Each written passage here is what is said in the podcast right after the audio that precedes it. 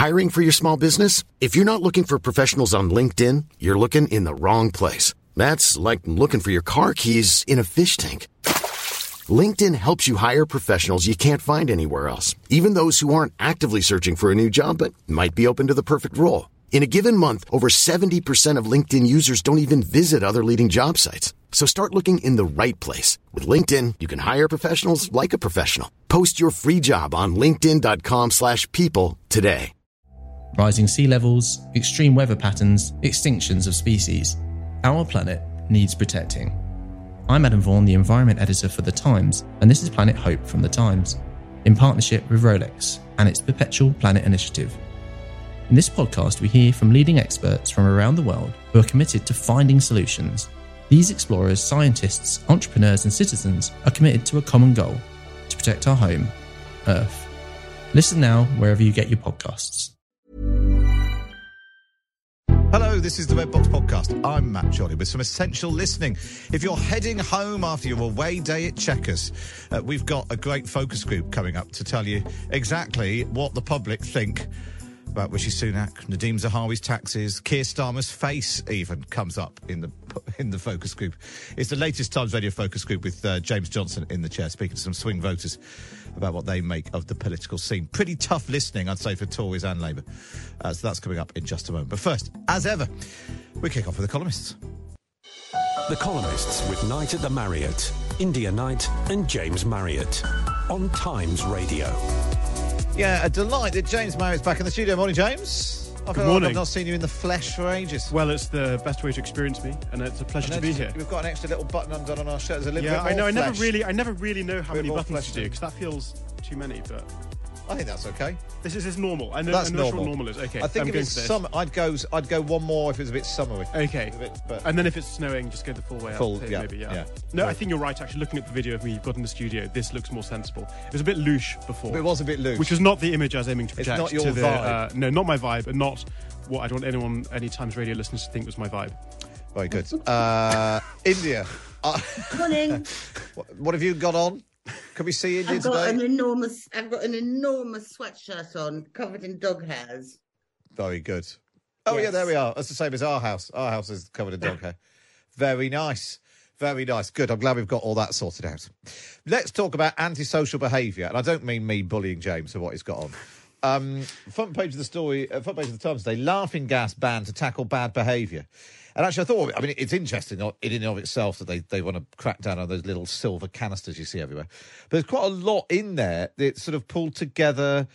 Rishi Sunak's made a speech talking about antisocial behaviour. So's Michael Gove. Polling that Number 10 has done found it's a growing concern amongst the public as well. It feels a little bit retro, this India. It's sort of back to ASBOs and all that sort of thing. But actually, we talked about litter on the show last week.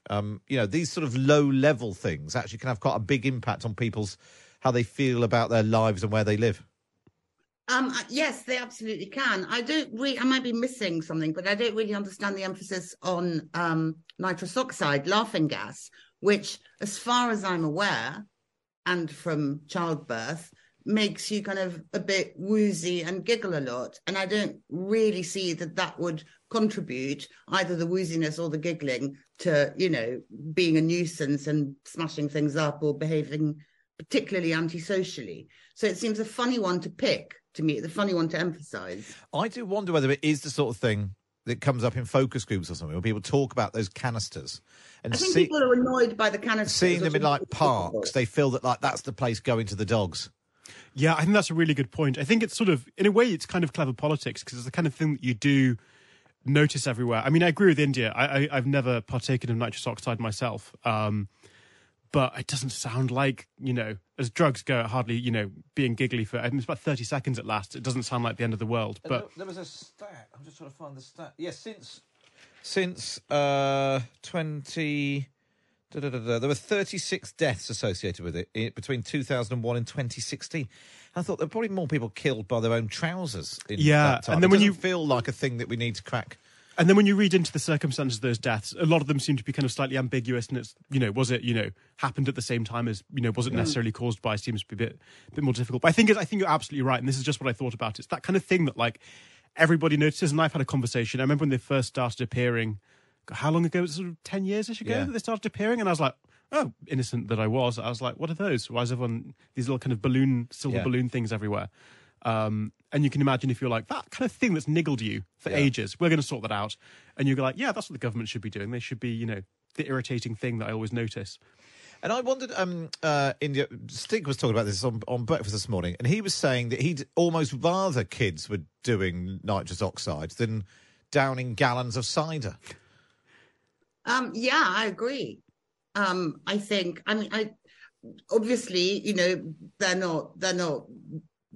not a great treat, and you would rather people weren't doing them at all. But I mean, given the alternatives, and apart from the deaths, which may or may not be directly related, it just doesn't seem a very big problem. But I think you've totally alighted on the right thing. It's the kind of thing that springs to mind when you're having a general moan in a focus group. You go, oh, there's silver balloons, they're everywhere, they're all over my street. And, you know, being seen to do something about such a minuscule inconvenience, I guess, will please some people.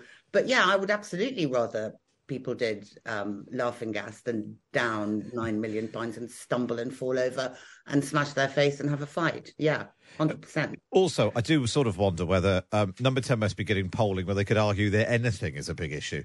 I think there was some new Ipsos Mori polling out this week which showed that the NHS is now top priority. Is a big issue. You know, it's overtaking the economy and inflation. You know, immigration's still bubbling around there, housing's still there. You know, yeah, I suspect that basically people are just not very happy about most things. Yeah. Would quite like the government to sort it out. Right, let's move on, because I want to talk about your column today, James. Why it's good that AI is taking over art. You've been talking to some students, and I read this, and I thought, that's nice, because I've been speaking to some students as well, to, you know, imparting my wisdom on what they should be doing in life. I spoke to a state school in Wolverhampton. Who were you speaking to, James? I went to Oxford University to talk to them. They asked me. Finally, somebody giving those Oxbridge kids a break. I hadn't put that in the column, but Roland told me that I had to admit to the privilege that I was, you know, perpetrating by going to talk to these people. Yeah. They were quite frightening, actually. They were extremely motivated and extremely organised, and they're all starting societies. I'm glad I went, because I know they're all going to be, you know, they're going to be our bosses in like 5 years' time. So I'm sucking up to them early. And so aside from you drinking half pints of cider with these insufferable young people, you had a discussion about AI and whether or not the robots, artificial intelligence, will do us out of jobs. Yeah, and it's kind of interesting because they're, you know, obviously quite a bit younger than us, and spontaneously they were all wondering, are we going to have jobs? Is artificial intelligence going to take our jobs? There was a guy I was talking to there whose ambition was to be a graphic designer. And I mean, I don't know if you've seen things like DALL-E, the online kind of image generating machine. It basically, it's extraordinary, you know. Yeah. It does graphic design for you. It does like pretty good paintings for you. I made a painting on it that I think we put in the newspaper that was quite cool. And yeah, it does seem like, if you're in that position, it does seem like a legitimate thing to worry about. You know, AI can write pretty good news stories, especially financial news, things we just have to feed in numbers into a machine. It can produce a news story out of financial news. And I guess being a little bit contrarian on it, I was saying, well, obviously it's very bad if it takes everyone's jobs, but we have kind of, you know, I think there tends to be a kind of in our society an overvaluing of people in kind of creative professions, thinking that makes you terribly special and terribly superior. I know that when I was at university, I was thinking back, I really wanted to be like, you know, creative and cool, and I didn't want to be a lawyer because that was boring, or a management consultant, and I've probably looked down on people who did those jobs. Now it turns out I thought I was super superior, but I'm the person whose job an AI could do, and I was like, that's a kind of useful corrective to that kind of smugness you get from, you know, urban creatives or whatever you'd call people like that. What do you think of this, India? It was a sort of defence of the thing that we all do. We convinced ourselves that robots wouldn't be able to do what we did. Yes, and James makes the interesting point that robots are really good at things like writing or creative writing or art, and very bad with fine motor skills. Also, I'm just looking. Now I'm thinking I made it up. I'm sure there's a story in one of the papers today about how robots are going to kill us all. But now I'm thinking of the identity. It was in the Telegraph. Somebody sent it to me first thing this morning, saying, you know, this wasn't the most apposite or the most useful backup for my column when I was sort of praising AI, and then the Telegraph is saying that's going to murder us all. I obviously am anti-murderous AI. Yeah, paintings are nice. Humanity ending thanks to AI.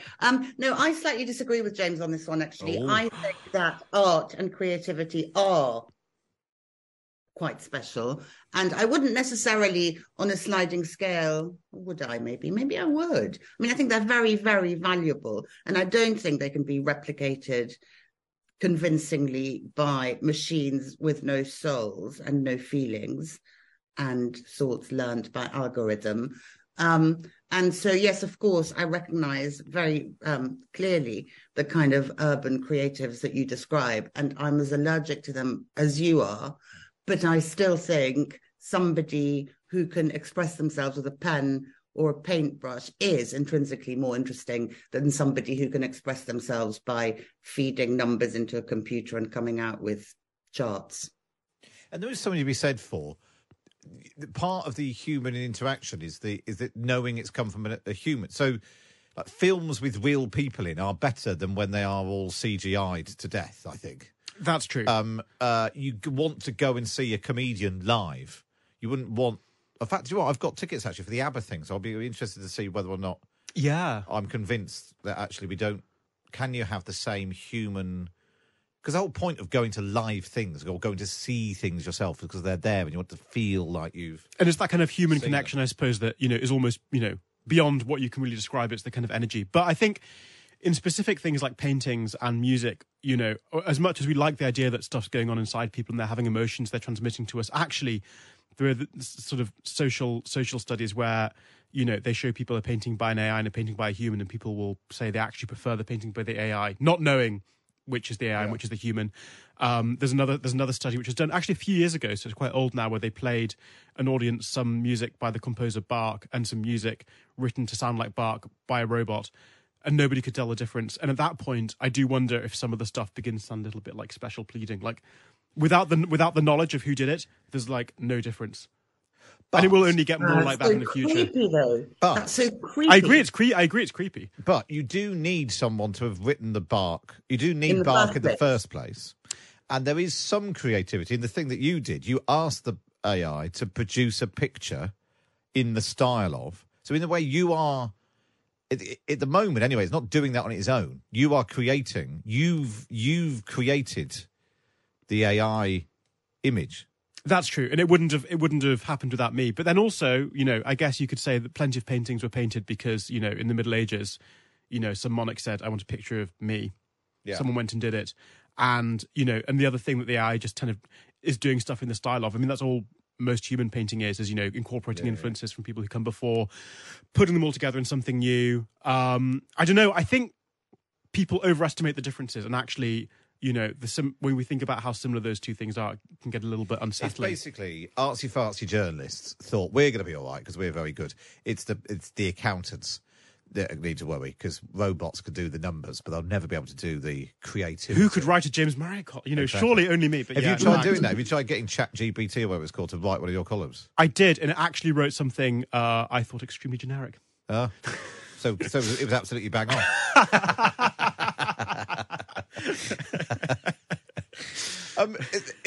India, is it just a reminder, in a way, I suppose, we end up thinking about the stuff that was really valuable in our lives, like a sunset. You know, we've seen a sunset before, but there's still something sometimes when you see a sunset or hear a piece of music, you don't sit and think, of course, this isn't by Bach in 18s or whatever. You know, it's whatever it is, it moves you. And you respond with your soul. And I think, in order, this is going to sound so poncy, but if you think the purpose of art is to explain the human condition to human beings, then that has to come from somewhere. I'm very cheered, actually, by your pointing out that in order for James to generate his pictures, he had to instruct the AI into what kind of picture to create, and that the AI presumably wouldn't have spontaneously been capable of coming up with whatever it was sort of parodying. But, you know, it's like listening to a series, a playlist made up of cover versions. It's fine, it's nice, it's pleasant.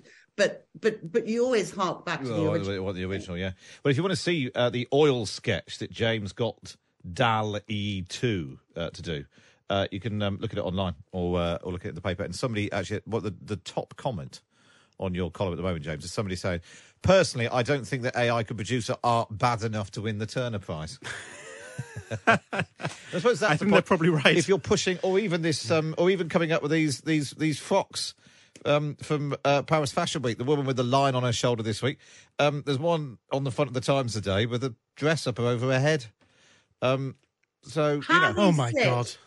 How people sit in the front row and don't honk with laughter. I would look quite a lot like the very heavily pregnant Zara during the Harry and Meghan's wedding. Do you remember? By the preacher, and she was clearly doing everything she possibly could not to laugh out loud. But somebody's got to come up with that first, you see. Humans are idiots. We're putting dresses over people's heads. It's time to let the robots just take over. We've done a bad job with dresses and art, and it's time for we've covered a lot of fashion robots. There. I'm lucky you didn't come in with a frock over your head. Right, up next, we're going to find out about repairing red boxes, ministerials' red boxes. One minister jams theirs, and it's cost them loads to fix. We'll find out why next. We were just talking about AI and art, and somebody's pointed out that isn't AI stealing art by scraping the internet for image? No intellectual property in the future. And there was a story about that in the papers last week that I think is it Getty or someone, some big photograph library is suing one of these bots. And there are various kind of famous digital artists who people are massive fans of, and they just get the AI to produce an image in the style of, and then the internet is just flooded with fake versions of what they've done. India Knight and James Marriott there. And, of course, you can read them in The Times every week. Just get yourself a subscription. Go to thetimes.co.uk/Times Red Box. Up next, it's the Focus Group.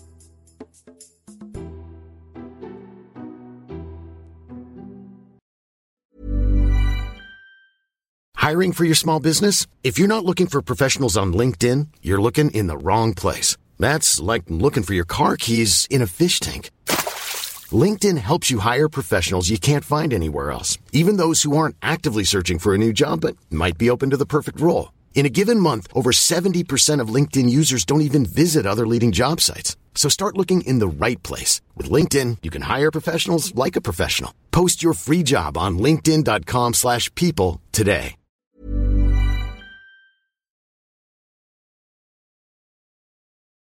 You're listening to the Red Box Podcast. Now it's time for this. The Big Thing on Times Radio. Every month here on Times Radio, we convene the Times Radio Focus Group, repeating exactly the exercises that all the political parties in Downing Street will be doing to find out what voters really think. Real voters. I know, not just people who work in Westminster. As ever, the focus group's chaired by James Johnson from JL Partners, former number 10 pollster, who's done all of this exactly for Downing Street. James, before we get into what the group have got to say, as ever, the legal disclaimer. What is a focus group and what is it not? So a focus group is not a poll. It's a small group of voters. We spoke to 6 people on Tuesday night for this one, whereas polls are 2,000, 1,000 people. They're intended to be representative. This is not. So, you know, we always get people tweeting in, calling in, texting in, saying, you know, how can you possibly say this is representative? We're not trying to say that. What it's about is it's about really sort of diving deep with voters and getting into a sense of what they think and feel underneath those polling numbers. And because we look at the polling numbers, and you'd say the Labour seem to be on double what the Tories are, but we don't know if that's they're very enthusiastic about Labour, are they very cross with the Conservatives, and until you get them chatting that you can find out a bit more about it. Exactly. And who are today's panel, and how did you find them? So they're a mix of people who voted Conservative and Labour in 2019, and they're now saying they're undecided. Once we pushed them a little bit in the focus group, we found that they did have opinions. Some of them lean Labour, but that's the group we're talking to. And we went to 3 places this time. We went to a variety of voters around Newcastle. We went to Southport, and we also went to Chippenham as well. So seats that perhaps are not super marginal, but they're certainly ones, a seat like Chippenham, you know, if Labour is going to win a majority, they're going to need to pick up places like that. Okay, let's get stuck in then. So, as ever, James kicks off with the question of just, in general, how do you think the government are doing? The whole country's in crisis, really, and he's not really stepped up, I don't feel. It's a kind of a bit like peeing against the wind. I don't think there's anything that they're going to be able to do to change how we feel. I personally feel like we don't have a good word to say about the government at the moment. I'd honestly struggle to think of anything positive that I've read that they've done recently, to be honest. I think if you look at strike action, food bank rise, and, you know, there's so many things, negatives. Absolutely appalling. I think they started very well with the COVID. And since then, if they were in the Premier League, they went from the top into the relegation zone. They're just lurching from one disaster to another. Liz Truss was just a disaster, and I was actually quite looking forward to Rishi taking over. I thought he might actually make a difference, but unfortunately that doesn't seem to be the case at the minute. I just think people have lost faith. Everyone going on strikes. I mean, ambulance drivers going on strike. My dad had to wait 12 hours for one, and I don't think anyone's been firm enough to actually offer something decent for the people that need it. That's pretty rough for the government, isn't it, James? The sense of crisis and almost resignation that nothing can be done about it. Yeah, and you heard someone there describe it as this country being like post-war. You know, there is a sense of services being in trouble. There's a sense of, you know, real squeeze of the cost of living. Lots of talk about poorer and more vulnerable people in society as well. And a sense that the Conservatives really lost it under Liz Truss and they haven't really sort of clawed it back for these voters. So, yeah, it was very hard to find positives in there. And it was quite sort of sad to hear about the country as a whole as well. Yeah, yeah. You asked specifically how Rishi Sunak comes across when they've seen him. Because, you know, obviously he's been, well, next week's 100 days he's been there. You know, he's done various speeches and appearances. Let's sum him up in a few words. That's probably better, actually. So this is just a sort of gut instinct. Let's sum up Rishi Sunak in a few words. I'm worried he's following on from Boris and what have you. You know, this seems like he's covered up a bit for Zahawi a little bit, or he's not said a lot about it. Seatbelt, just little things that you wouldn't expect your Prime Minister to be running into. During COVID, I felt he was competent and hardworking, but now I'd say he's a bit out of touch. The Tories didn't put him up as leader, so he was second choice, and I just don't trust him. I think he's came into the worst possible situation, so I don't think I can have a fair assessment on him. So he's only been in the job a few months. But how long do we give? A bit of a letdown. I would like to give him more time, definitely. I think he's a likeable person, but, you know, the proof needs to be in the pudding. Again, it's not hugely positive for the Prime Minister, that, is it? And what was interesting was, on some of the specifics, when you asked about, you know, whether it was not wearing a seatbelt, they said, oh, the press have made a matter. It was a stupid thing to do. It's not that big a deal. Similarly, on having private healthcare, really unmoved by that. Not, you know, it's about actually doing stuff for the country and looking like he'd got a plan that was the issue. Yeah, and I'm sure we'll hear more later, but also that sense of how he's not responded to the Nadeem Zahawi situation, that's certainly feeding into interviews of him as well. As you heard there, still saying give him a chance, still saying difficult circumstances. It is worth saying, you know, they felt that Boris Johnson was a liar. They felt very angry about Boris Johnson. They thought Liz Truss was incompetent. They sort of just felt quite despairing about Liz Truss.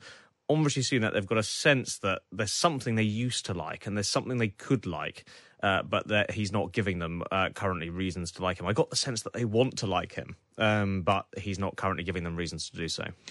And this was probably the standout moment on Tuesday night when we recorded this. You asked them to come up with something positive, just anything that Rishi Sunak's done in his first 3 months as Prime Minister, just something you've been impressed by. Any areas since Rishi Sunak came into power that we've been impressed by?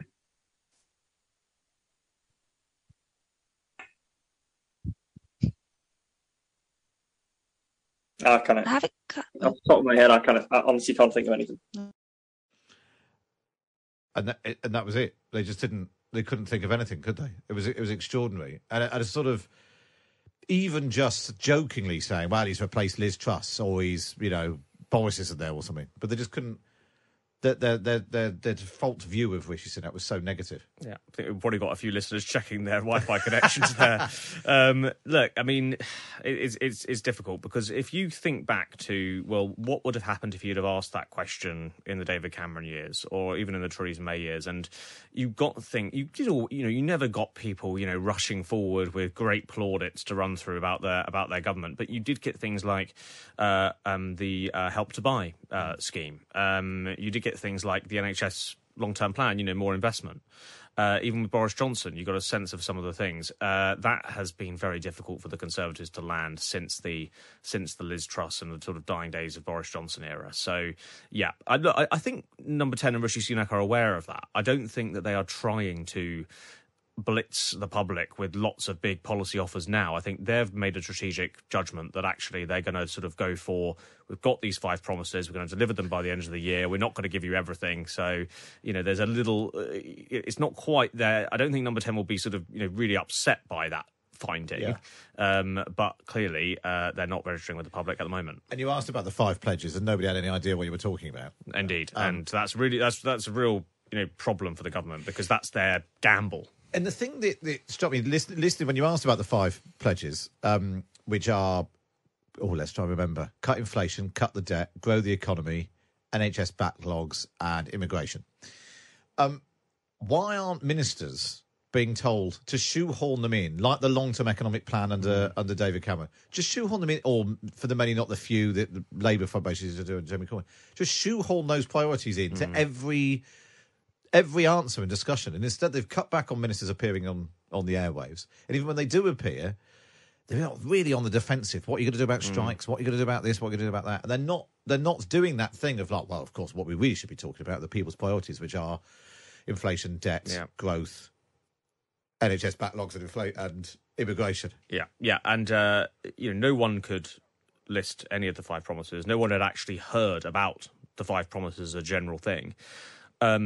If you look just at the political strategy, I think it's right. People are sick of being overpromised by politicians. Yeah. And if Rishi Sunak can turn around and say we've delivered them, then he might earn them in a hearing. We did ask them, actually, in the focus group, what would you feel if these were delivered?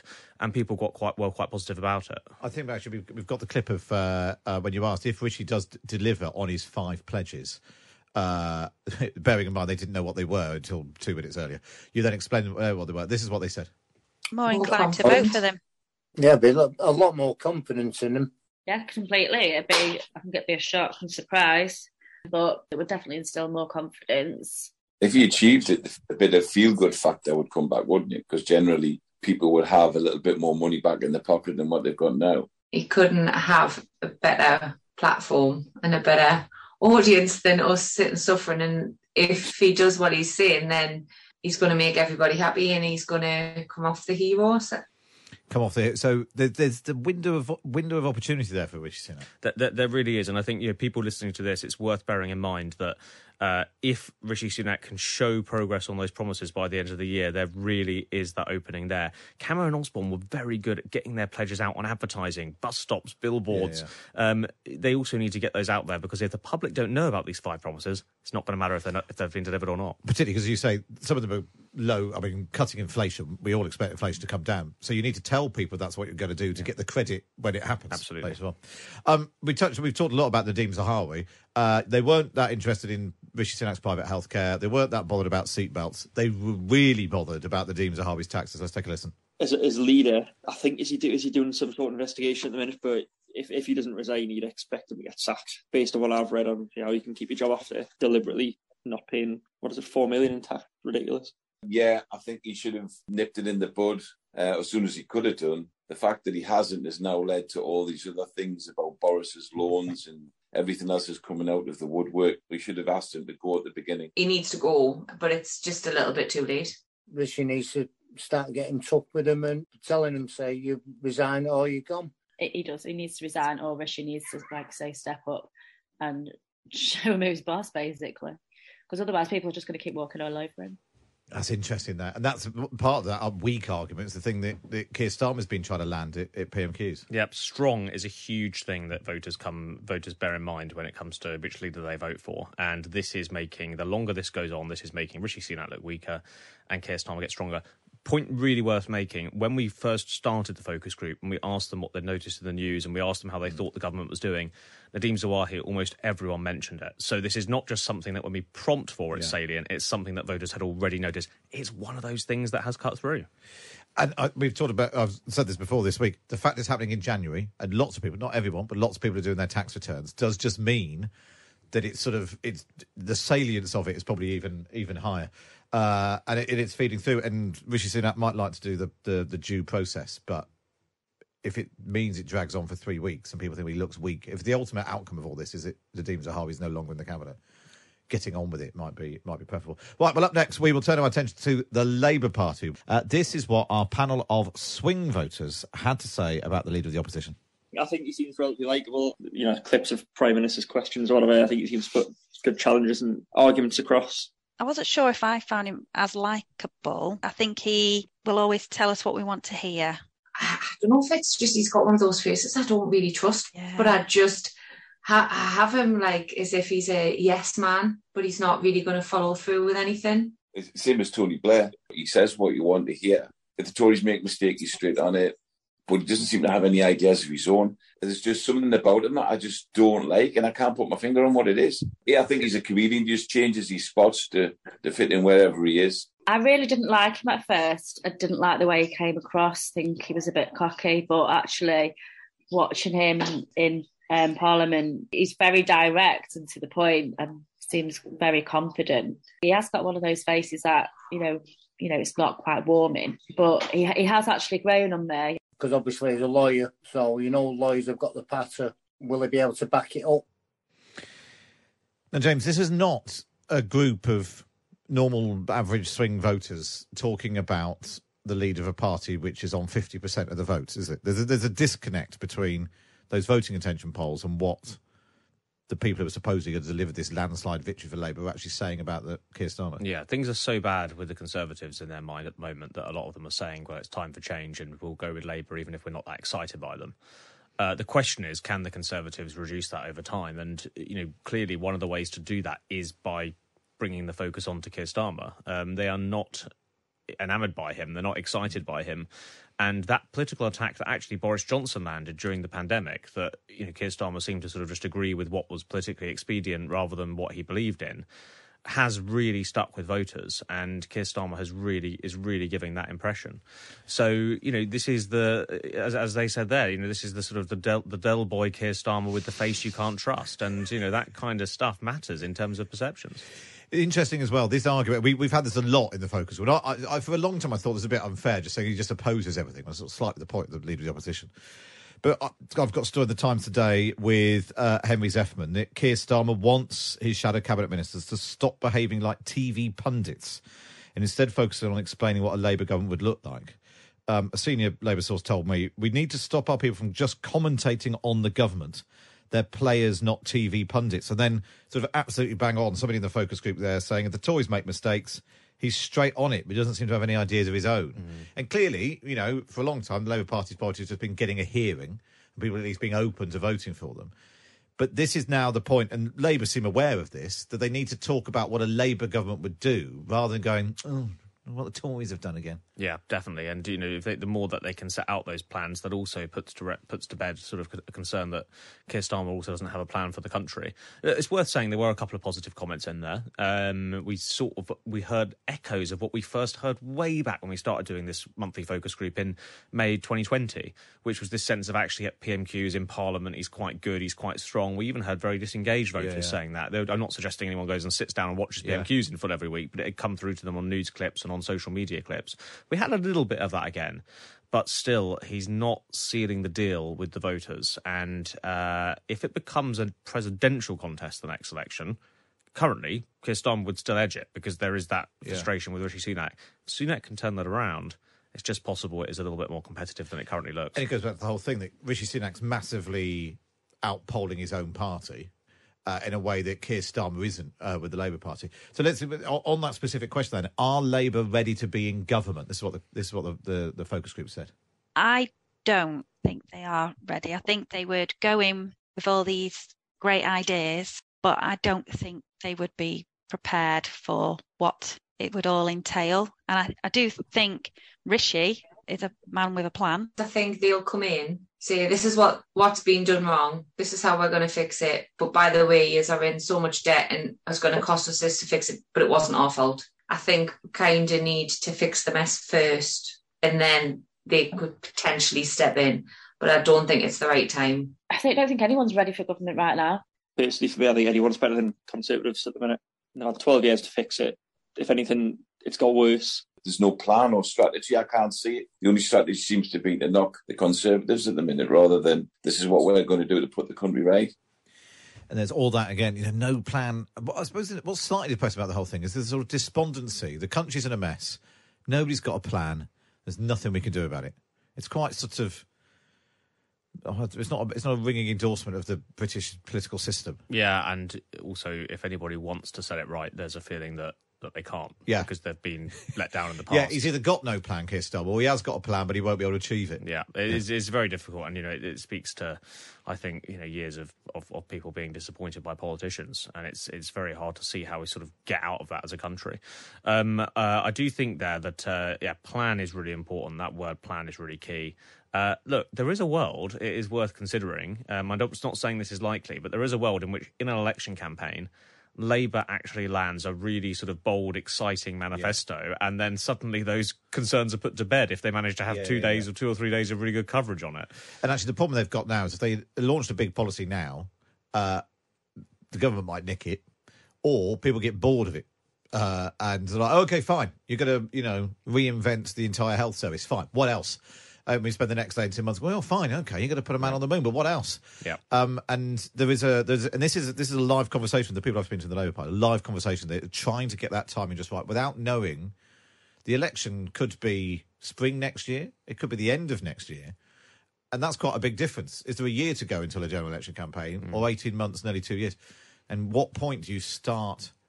You know, it goes back to the whole thing. Has he got any powder? Or is he keeping his powder dry? Has he got no powder? The thing that would spook me, though, if I was Labour listening to that, is when that lady said, after really criticising him hard earlier in the group, saying Rishi Sunak strikes me as a man with a plan. Yeah. There were a few people, some people in that group were saying, Tories have messed it up, don't trust them. Some people, though, were saying, we can't quite trust Labour to fix a crisis. Yeah. So there were some people who were still preferring the Tories to fix their own mess. Yeah, a competence thing there. It's really interesting. So, well, on a straight choice, then, on this panel of swing voters... who would they rather have, Rishi Sunak or Keir Starmer? He's came into a sinking ship, essentially. And I've got no reason to not trust him, really. When, like I said, there's something about that man's face that I don't trust. Bit Del Boyish for me, where Rishi, I think he's more relatable. He's only, as you say, he's had 100 days and he's inherited a mess. If it's a year to the next election, he's got a time to put a mandated plan and strategy together. And then he could be putting his own policies forward. There is a plan. I can trust him on that. And someone like Keir Starmer, if he just suddenly came in right now, I actually think it makes things 10 times worse. I just think maybe a fresh face, a new party. I don't know, it just might help a little bit. Nothing massive against Rishi at the minute, but I think seatbelting, the, you know, not necessarily being totally honest about certain things. Keir Starmer's got a bit more integrity as well about him. So the group splitting there, despite being so critical at the beginning, still splitting 4-2 in favour of... and I'm not saying that's representative of national public opinion, but it's just a reminder that the public are quite annoying because they can hold conflicting views at once. The government's an absolute disgrace, but pushed to it, they'll still vote for Rishi Sunak. Yeah, and this is why, you know, the best route for the Conservatives would be to make this as presidential a sort of election campaign as possible.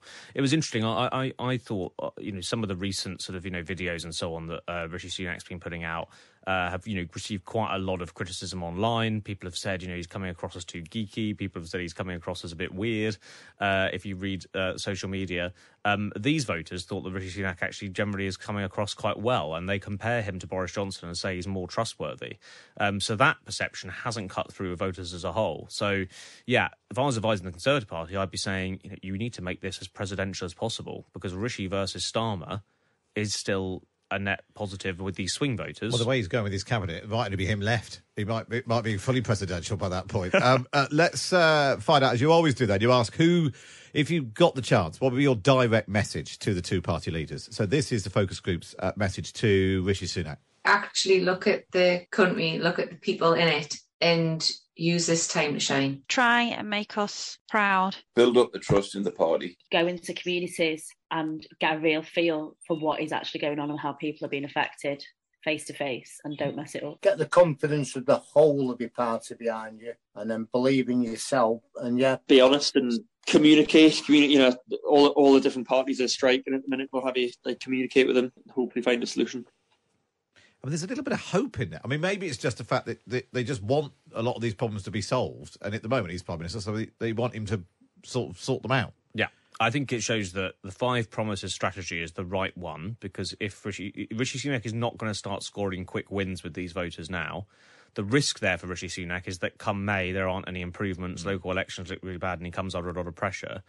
But his game is a slightly longer game and get to the end of the year. As we said earlier, though, they need to get these five promises everywhere. You need to be sick of it, Matt. Your viewers need to be texting. Yeah, I need to be able to rattle them off without slightly counting them on my fingers and trying to remember.